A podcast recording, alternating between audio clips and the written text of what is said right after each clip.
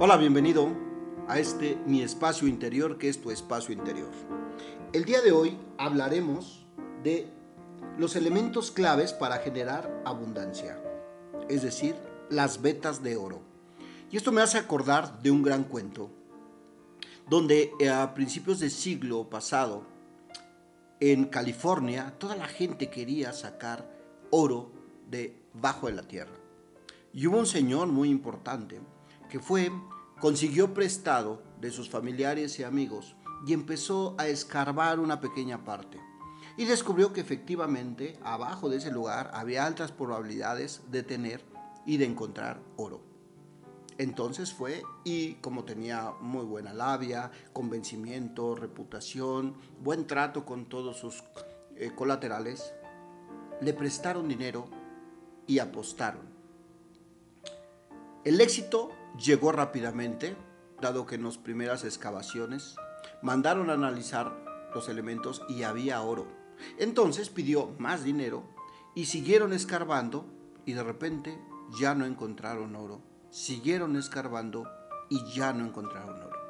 Este hombre, ante el miedo de quedarse endeudado todavía más de lo que ya debía, decidió parar, ir y afrontar a las personas que habían confiado, decirles pues que ya no había más oro ahí.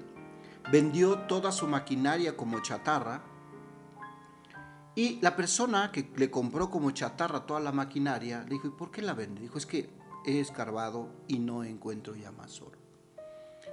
Este señor que sabía esperar, el que le compra la chatarra, manda a investigar de nuevo con geólogos y los geólogos le dicen, sí hay oro. Lo que pasa es que el comportamiento de la Tierra, los patrones de comportamiento de la Tierra, vas a encontrar oro, oro, oro y luego vetas falsas y luego oro, oro, oro y luego vetas falsas. Y entonces este señor decidió empezar a escarbar de nuevo y ¿qué creen? Encontró mucho, mucho, mucho oro. Por supuesto, el primer personaje capitalizó y tuvo que incorporar la persistencia en su vida. El oro, para mí, son las personas que nos favorecen con su atención. Y eso nos hace ser persistentes. La pregunta para ti es, ¿cuál es el oro en tu vida? ¿Cuántas veces en el segundo intento te has quedado detenido o detenida? ¿Qué recursos nuevos necesitas activar en ti para evitar desistir? Quédate estas preguntas de reflexión en este mi espacio interior, tu espacio interior.